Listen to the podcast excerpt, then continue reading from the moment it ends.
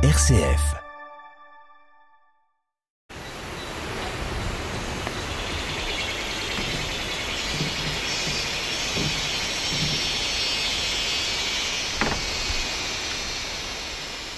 Bonjour à tous, c'est de nouveau au Cambodge que je vous emmène aujourd'hui, mais loin de Phnom Penh, la capitale où nous étions dans nos précédentes émissions. Nous sommes à l'est du pays, à la frontière du Vietnam, dans le Mondolkiri. Nous allons y suivre pendant quelques jours le père François Emesdal, prêtre des missions étrangères de Paris. Il y partage la vie d'une minorité ethnique de ce pays, les Bunong, dont de nombreuses familles ont embrassé la foi chrétienne. Une minorité ethnique, nous allons le voir, en proie à de nombreux bouleversements depuis une trentaine d'années. Le père François Mesdal est installé à Bosra, un village à côté d'une célèbre cascade impressionnante, près de laquelle il a choisi de nous emmener pour nous présenter sa région. Ici, on est dans la région du Mondolkiri, donc euh, dans la région nord-est du Cambodge et dans le village de Bousra, là où il y a les plus grandes chutes du Cambodge. Et c'est la région des minorités ethniques, les minorités euh, qu'on pourrait appeler montagnardes, qu'on appelle Pnong ou Bunong, ça dépend euh, du langage. Pnong en Khmer et Bunong en Bunong. Le monsieur là qui est en train de pêcher, par exemple, avec son, son épervier là. Alors lui, c'est un, Khmer. C'est un Khmer. Parce qu'en fait, de plus en plus de Khmer viennent dans la région. Depuis 2-3 ans, euh, le gouvernement essaye de développer cette région comme euh, une région touristique, quatrième pôle touristique du Cambodge, au même titre que les temples d'Angkor, que Phnom Penh, que la plage de Sihanoukville. Et donc euh, quatrième euh, pôle économique en fait touristique qui est développé par le gouvernement. Donc de plus en plus de Khmer viennent ici au pays des Pnong, en fait, des minorités ethniques euh, Bunong. Vous, ça fait combien d'années que vous êtes missionnaire MEP ici? Je suis missionnaire MEP au Cambodge depuis 15 ans. 10 ans à Kampong Cham et depuis 5 ans maintenant dans la région de Mondolkiri. Et déjà en 5 ans, vous avez vu beaucoup de changements dans cette région? Déjà en 5 ans, j'ai vu énormément de changements parce que ça fait depuis 2-3 euh, ans que euh, le tourisme se développe à une vitesse incroyable et ce malgré le Covid. Euh, tous les gens de Phnom Penh, les gros riches de Phnom Penh viennent ici en villégiature pour 2-3 jours par semaine, qui ont des résidences secondaires ici parce que le climat est frais d'une part euh, c'est une région euh, très différente du Cambodge. Il y a des montagnes. Ici, oui. on, est en altitude. on est à combien à peu près On est à 400, 500, 700 mètres. Et il fait beaucoup plus frais là. On ah, beaucoup plus frais, ouais, on descend de quelques degrés, ouais, ça fait du bien. Hein. Et puis euh, parce que la plage de Sihanoukville a été vendue aux Chinois. Et donc les prix ont été euh, multipliés par je ne sais combien. Donc ça revient beaucoup plus cher pour les Khmers d'aller à la plage que de venir ici dans le Mondolkiri. Et ça, ça, ça transforme complètement à la fois l'économie et le mode de vie des, des Bonons. Oui, des... parce qu'en 2-3 ans, j'ai vu le nombre de resorts, de sites touristiques qui a explosé. Qui, en fait, les Khmers achètent les terrains au Bunong et développent des endroits touristiques. Donc la vie des Pnong s'en trouve vraiment complètement changée en fait, un vrai bouleversement qui a déjà commencé avant. Hein. C'est une lame de fond mais qui maintenant euh, connaît une croissance exponentielle.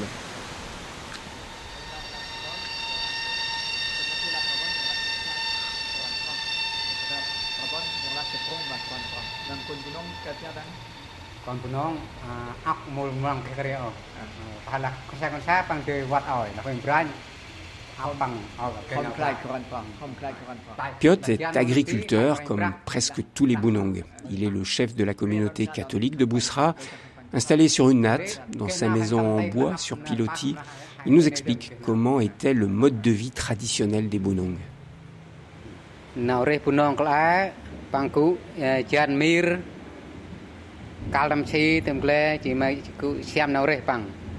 Nos ancêtres vivaient dans la forêt. Ils défrichaient un bout de forêt pour faire des champs et ils vivaient dans de petites maisons, des huttes en bambou. L'important, c'était les champs, les rizières et les buffles. La forêt nous donnait tout ce dont nous avions besoin pour notre vie quotidienne. Des aliments ou de quoi fabriquer nos objets, des outils, des paniers. Est-ce qu'il possédait les terres ou est-ce qu'il s'installait sur une terre, qu'il travaillait et ensuite il partait sur une autre terre? Autrefois, celui qui défrichait une portion de forêt pouvait garder cette terre tant qu'il la travaillait. Après quelques années, il quittait ce champ pour le laisser reposer. À partir de ce moment-là, n'importe qui pouvait reprendre cette terre et la travailler à son tour. Il n'y avait pas de titre de propriété. Et ce mode de vie a changé il y a combien de temps? Depuis que les Khmers sont arrivés, ils ont commencé à vendre leurs objets. Il y a eu alors beaucoup de changements. On peut dire qu'après la guerre, depuis les années 90, surtout après les élections de 93, beaucoup de Khmers sont venus dans le monde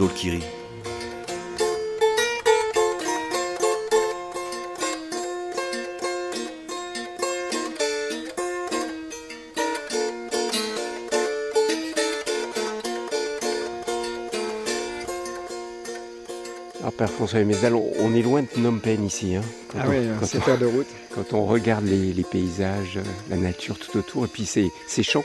Donc ça, c'est les champs des, des Ça, c'est les champs des Pnong qui ont défriché euh, à la main, à la tronçonneuse et à la main. Donc, ils brûlent le bois sur place. Hein. On voit, il y a la forêt, et puis ils ont défriché carrément dans la forêt. Oui, ils, ont, ils défrichent la forêt. Donc il reste des souches parce que euh, difficile à enlever.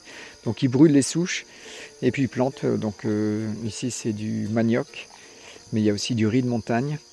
En, voilà, en, majorité c'est ça, manioc ou riz de montagne. Et puis on a des petites maisons sur les champs ou simplement des toits qui servent d'abri, soit pour la nuit, soit pour, euh, pour déjeuner le midi. Donc vous, vos paroissiens, ce sont tous des agriculteurs? Tous, à 99% sont tous des agriculteurs. Oui. Et vous allez au champ avec eux? Alors euh, ça m'arrive, ouais. ouais. assez régulièrement. Je vais au champ c'est pas seulement pour faire du sport, mais c'est aussi euh, pour être avec, être avec les gens et les connaître, euh, partager leur mode de vie. Alors ils n'aiment pas trop que, j'aille au champ, euh, à, l'origine en tout cas, parce que c'est fatigant. Et ils disent au père, faut pas vous fatiguer, faut vous reposer chez vous. Mais maintenant, ça va, ça se passe bien. Enfin, j'y vais assez régulièrement et, et, je trouve que c'est une vraie spiritualité. C'est pas seulement montrer Dieu qui est avec, enfin le Christ qui est avec nous, et parce que bon, je représente un petit peu quand même. Mais aussi, euh, c'est aussi quand je vais au champ, d'abord c'est calme, il n'y a pas de pollution, c'est pas comme dans les villages. Et puis surtout, ça me permet de, je montre euh, le visage d'un Dieu qui se fait proche, je pense, qui s'intéresse à la vie des gens, qui partage les vies des gens, et puis de connaître un petit peu leur réalité. Et je me rends compte que quand je vais au champ, eh ben, ce que je fais là, c'est vraiment utile parce que je travaille vraiment pour me nourrir. Et c'est un travail vraiment qui est à la base, quoi. C'est, quand je vais au champ et qui m'offre le repas du midi, je me dis, ben ça, je l'ai gagné, quoi. vraiment. Hein. Est-ce qu'on peut dire que le mode traditionnel des Pnong est en train de, disparaître? Oui, alors tout à fait, parce que déjà à l'origine, ils étaient euh, nomades, donc ils se déplaçaient d'un lieu à l'autre. Maintenant, ils sont tous sédentaires par la force des choses, parce qu'il y a de moins en moins de forêts également que dans un avenir plus ou moins lointain, il y aura bientôt plus de, plus de forêt. Donc euh, oui, effectivement, c'est pour ça qu'on pousse les jeunes à, étudier à l'école et aller le plus loin possible. Parce que s'ils ne s'insèrent pas vraiment euh, complètement dans la société khmer, j'ai peur qu'à l'avenir, ce soit les esclaves, euh, les journaliers des, gros agriculteurs khmer qui ont eux les moyens, qui ont les machines, qui ont les tracteurs, etc., qui piquent le terrain des autres, et que à l'avenir, bah, les pnons, ce soit les, ouais, voilà, les journaliers, euh, les anciens propriétaires qui deviennent esclaves des, des, nouveaux propriétaires. Et c'est le cas déjà aujourd'hui? Ça, ça commence, ouais, un petit peu, ouais. ouais parce que les pnons vendent leur terrain ou se les font piquer, et sans terre, ben, il faut bien vivre. Et donc parfois, euh, on a des pnons qui sont devenus journaliers. Ouais. Hmm.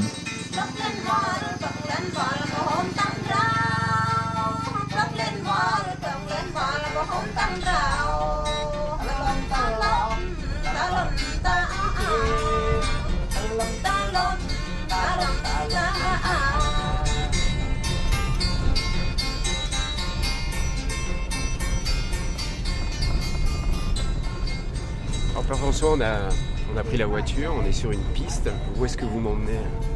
Alors, euh, vous emmène sur euh, la montagne Namlir, c'est la montagne sacrée des, des Pnong, la plus haute montagne de Mondolkiri. Et euh, sur la route, donc on va traverser, on est en train de traverser les champs de caoutchouc d'EVA, les plantations d'EVA de l'entreprise Bolloré. un petit peu, là, ce sont des, des petits arbres avec euh, un récipient euh, à leurs pieds pour récolter la sève hein, qui s'écoule. Effectivement. Donc tous les 2-3 jours, on saigne l'arbre. Donc c'est des seigneurs qui saignent 500 à 600 arbres par nuit et on récolte la sève le matin. On saigne la nuit et on récolte la sève le matin, qui est ensuite transformée en caoutchouc dans les usines de traitement. Et alors on vient, d'en passer une, la usine. Oui, on vient d'en passer une, donc Bolloré, qui est le groupe Bolloré. Et euh, là, il y a des milliers et des milliers d'hectares qui ont été euh, rachetés ou pris euh, au Bunong, à la population locale. Donc ça veut dire qu'il y a quelques années, ici, c'était des territoires qui appartenaient au Bunong Ce sont des territoires qui appartenaient au Bunong, c'était de la forêt, que de la forêt. Et les, les Bunong s'en servaient pour, pour leur agriculture. Voilà, leur agriculture. Ils défrichent la forêt, ils plantent, puis ensuite euh, ils abandonnent le champ au bout de 5-6 ans, ils vont dans un autre endroit, mais le temps que. Pour, euh, la, reposer, pour le laisser reposer, pour que la forêt repousse également. Et donc tout ça, c'est tout ça, ça a été. ici, c'est des milliers d'hectares. Ah oui, des milliers d'hectares, c'est immense. on traverse ces forêts des bon, on peut se perdre. Hein. Il y en a plusieurs qui se sont perdus déjà. Mais euh, depuis 2007, ils sont arrivés, je pense, en 2007-2008. Et c'est un grand conflit et c'est une source d'énormes problèmes pour les Bonong. Oui, alors maintenant ça s'est un peu calmé, mais c'est vrai que quand ils sont arrivés, il y a eu énormément de problèmes parce que les intermédiaires qui sont les Khmers euh, euh, se sont sucrés au passage et ont dit aux Bunong soit vous vendez vos terrains à 200 dollars l'hectare, c'est-à-dire rien, soit on vous les prend. Donc voilà. Et euh, en gros, c'est ça. Et euh, donc voilà, beaucoup de conflits fonciers, puis des pnons ensuite qui se sont rendus compte qu'ils s'étaient fait arnaquer, qui ont essayé de porter des, actions en justice qui n'ont pas forcément abouti, et puis euh, aussi des pnons qui ne sont pas forcément toujours très honnêtes également. Donc voilà, c'est tout ça, c'est un pelote d'épingle, une toile d'araignée impossible à, démêler, et euh, tout ça c'est en stand-by, statu quo, et puis de toute façon je crois que les pneus se sont fait une raison. J'ai par exemple le chef de la communauté de Boussera, chef de la communauté catholique, qui s'est fait prendre 6 hectares sur les 20 qu'il a. 6 hectares qui ont été pris euh, par l'entreprise pour les propres besoins de. Enfin voilà. Et il baisse les bras Bah ouais, Bah oui, il s'est fait une raison. Hein. On a cité euh, le groupe Bolloré, mais il n'y a pas que les Français qui sont ici. Je non, il y a aussi une entreprise vietnamienne. Les Chinois Les Chinois, non, pas encore, mais ça ne saurait tarder. Enfin, pour l'instant, il n'y a pas encore des Chinois. Les Chinois, ils vont ailleurs.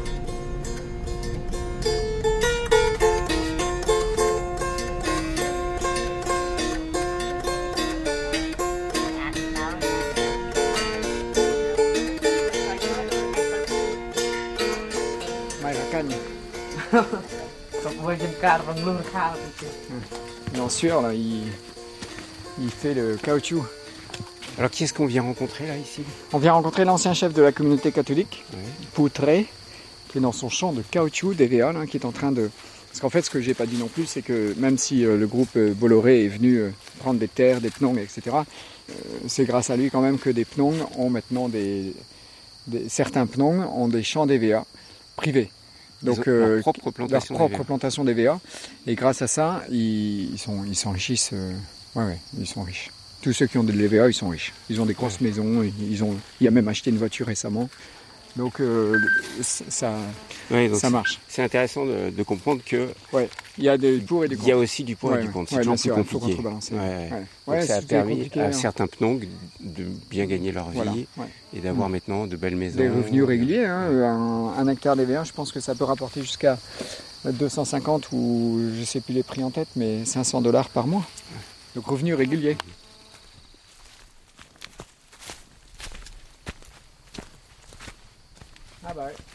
Penric. Oh oh Poutré. Poutré. Yeah. Thierry. Thierry. Thierry. Pang chit pe pribarang. Han trot na kat na na re kon bunong. Ouais, mon amour. Ri hai ba. Nai ya pang ke chim la ting la ya pang chum ya na pam rei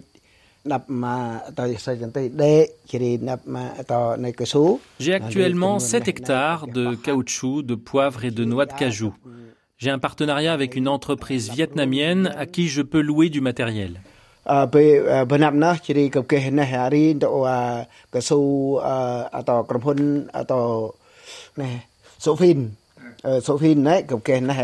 Quand Sokfin, l'entreprise de Bolloré, est arrivée, les Khmers qui servaient d'intermédiaires sont venus me voir et ils m'ont dit Si tu me donnes pas tes 15 hectares de terre, les Français te les prendront. Nous, on va te donner 200 dollars par hectare. Si tu n'acceptes pas, de toute façon, on te prendra tes terres. J'ai perdu 15 hectares comme ça.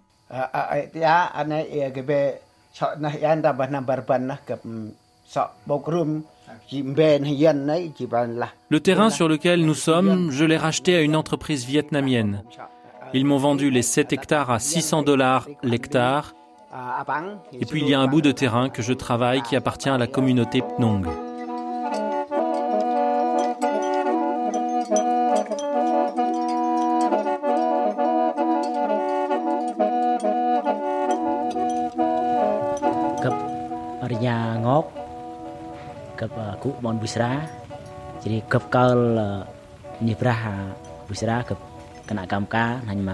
Je m'appelle Mop, je vis à Boura. Je suis agriculteur et je suis au comité qui aide l'église catholique dans notre village.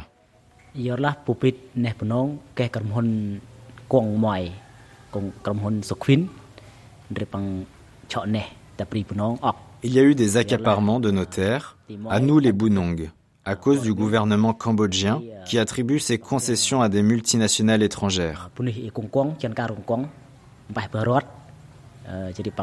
Ces puissants du gouvernement ont déclaré que les terres des Bunong étaient des terrains d'État public.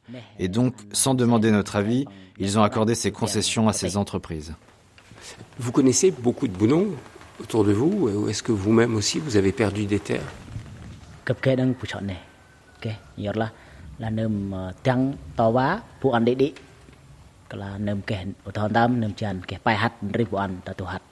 Oui, j'en connais beaucoup. Et moi aussi, je me suis fait prendre des terrains. 4 hectares. Et malgré mes plaintes et mes réclamations. Et est-ce que ça continue ou est-ce que ça s'est arrêté, cet accaparement des terres?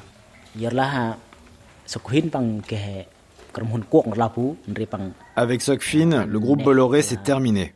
Mais il y a d'autres entreprises étrangères qui prennent des terrains ailleurs. Sokfin, c'était la plus grosse. C'est celle qui a fait le plus de mal. Mais il y a encore plein de petites entreprises qui peut-être dépendent de Sokfin. Et est-ce que l'Église vous aide face à ce problème? Est-ce que l'Église vous accompagne ou pas? Non, mais en fait, ça dépend de nous. Imaginons que l'on fasse une petite révolution, même gentille, avec des manifestations ou en allant au tribunal. Ce qui est certain, c'est qu'ils vont fermer les églises et qu'ils vont chasser les prêtres et les missionnaires étrangers. Et après, on pourra plus célébrer et plus personne aura la foi. Père François, on le voit bien, il y a quand même pas mal d'injustices avec ces histoires d'accaparement des terres, euh, vos paroissiens qui ont été euh, expropriés pour très peu d'argent. Comment vous réagissez, vous? En tant que prêtre de l'Église catholique face à cette situation J'ai eu un passage à vide, je me souviens, où je voyais euh, beaucoup, beaucoup d'injustice et tout, et je me dis... Euh, et vraiment, euh, j'ai senti dans, ma chair, ça, fait vraiment pitié, enfin, ça fait mal, quoi. Et à ce moment-là, j'ai relu par hasard, enfin pas tout à fait par hasard, mais un psaume, je ne sais plus quel numéro, mais qui, qui dit Mais espère en Dieu, quoi. Puis tu verras, Dieu, lui, rend justice ce qui s'est passé pour le Christ sur la croix. Hein. Le disciple d'Emmaüs découragé, qui plus d'espoir. Et puis finalement, Dieu qui rend justice au Christ, qui le ressuscite. Et je me dis, Dieu, il rendra justice, un jour ou l'autre, et d'une manière juste. Donc euh, je place toute ma confiance en Dieu. Comme disait euh, euh, notre New York, il, disait ça, ben, Dieu, Dieu c'est lui le maître après tout. Hein. Donc il faut placer son espérance en Dieu. Et sur la manière de, que l'Église peut aider, ben, c'est pas en faisant les révolutions, non, je pense pas. Comme il dit, ils vont fermer l'Église, ça ne rien. Mais on pousse à l'éducation. Et là, on transige pas trop, quoi. Tous les jeunes qui me demandent d'étudier à Phnom Penh, je ne cherche jamais euh, à. Enfin, j'aide à 100%. S'il faut aider, j'aide. Et là, je fais pas dans le détail. Leur avenir, c'est vraiment l'éducation. C'est les. Ouais, je pense. Ouais, franchement.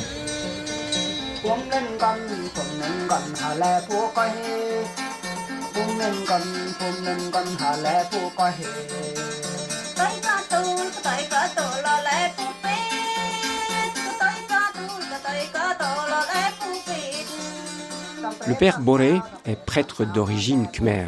Il a été envoyé en mission chez les Bunong, dans deux paroisses voisines de celle du Père François, environ une heure de route, Dadam et Kaosema. Et à Son Monorom, la ville la plus importante du secteur, il est responsable d'un foyer pour 23 élèves, garçons et filles. I could find that we had two centers in Monorom. We have boys center and girls center. I think uh, two center we had the, the, the student who come from Busra. Nous avons deux centres à Seine Monorom un pour les garçons et un pour les filles. Dans ces deux centres, ces deux foyers, les jeunes viennent de Boura et de Danam et de Kalsema. Tous les jeunes sont de familles catholiques.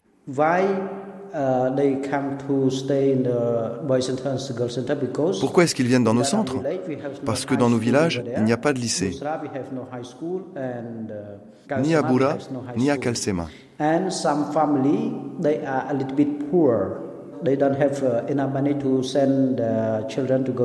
Il y a des familles qui sont pauvres. Ils n'ont pas assez d'argent pour envoyer leurs enfants à l'école. L'Église catholique propose alors de les aider en proposant à ces jeunes un logement, de la nourriture et de les accompagner dans leurs études.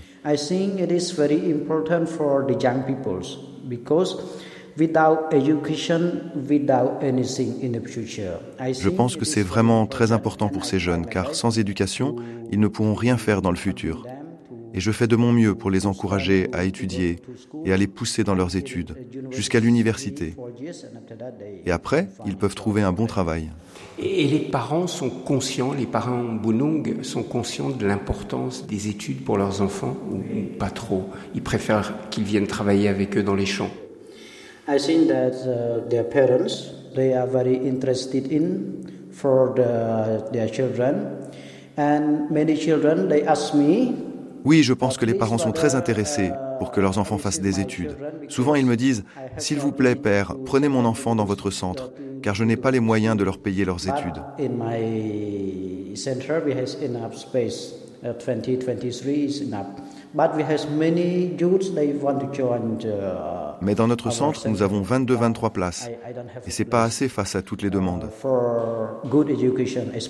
Les parents veulent qu'ils reçoivent une bonne éducation dans les centres de Seine Monorom. Vous recevez de l'aide d'ONG ou d'associations comme Enfants du Mékong ou Pour un sourire d'enfant? Belong to the, our two center one program from the main program from our church, our Catholic Church, from the MEP. They support us. Le soutien principal de l'un des foyers est par les missions étrangères de Paris, les MEP. Logement, nourriture et cours complémentaires. Le deuxième foyer est soutenu par les enfants du Mekong pour la nourriture, les cours complémentaires. L'aide pour la nourriture est très importante pour soutenir ces jeunes et leur permettre d'aller à l'école.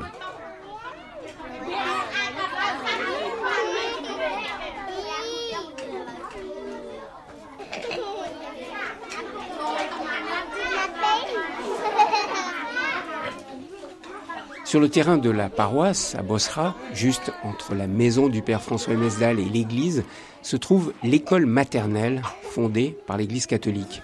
C'est également là que sont aidés en soutien scolaire des enfants du primaire jusqu'au collège. Un autre moyen d'être proche et d'aider la population Bunong de cette région du Mandolkiri, comme nous l'explique Newt, institutrice et directrice de cette école maternelle.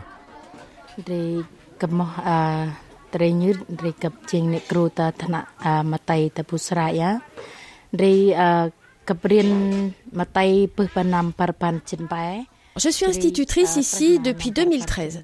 Le nombre des enfants à l'école maternelle n'a cessé d'augmenter, passant de 25 à 37. Comme il n'y a pas de maternelle à l'école publique, les enfants viennent ici toute la journée. Ils ont de 4 à 6 ans.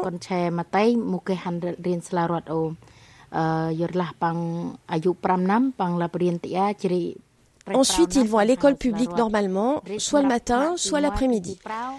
S'ils vont à l'école publique le matin, ils viennent ici l'après-midi et inversement. Ici, on leur propose du soutien scolaire. Et pourquoi les enfants viennent vivre ici un soutien scolaire? Ça leur suffit pas d'aller à l'école normale?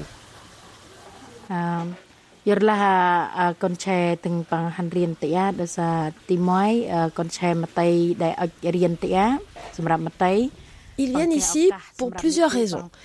Certains sont faibles à l'école, alors on leur apporte un soutien scolaire. Beaucoup n'ont pas les moyens de payer les cours particuliers proposés par les professeurs de l'école publique. Et puis ici, ils mangent gratuitement à midi.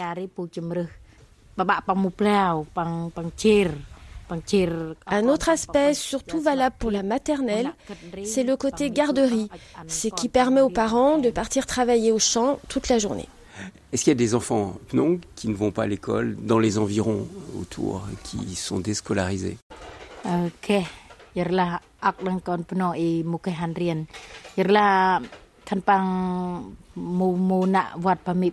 Oui, il y en a beaucoup. Prenez ce qu'on appelle le village numéro 7 de Boussra. Ils sont pauvres et éloignés de l'école. Ils n'ont pas les moyens d'amener leurs enfants à l'école à cause du prix de l'essence et ils n'ont pas les moyens de payer les professeurs. Dans les familles nombreuses, il y a des enfants qui font un ou deux ans d'école, parfois trois, et puis après c'est fini. Ils vont au champ.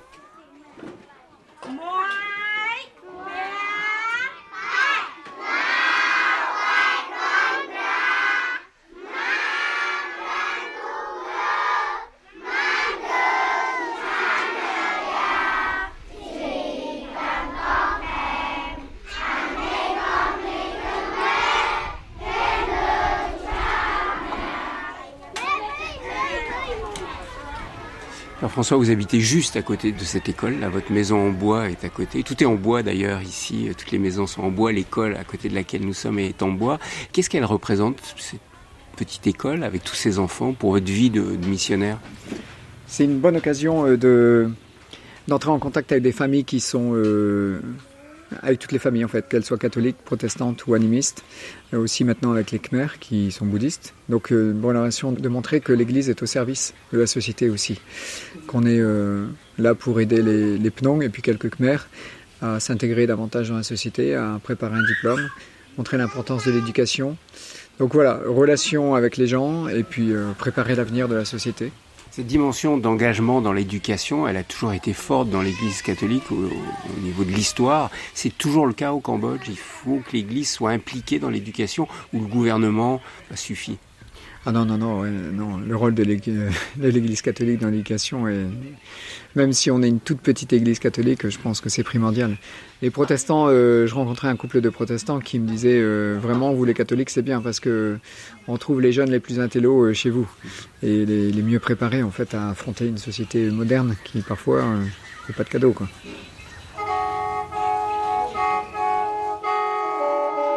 Dans notre prochaine émission, nous resterons dans le Mondolkiri, au Cambodge, avec le père François Emesdal et les Bounong de sa communauté.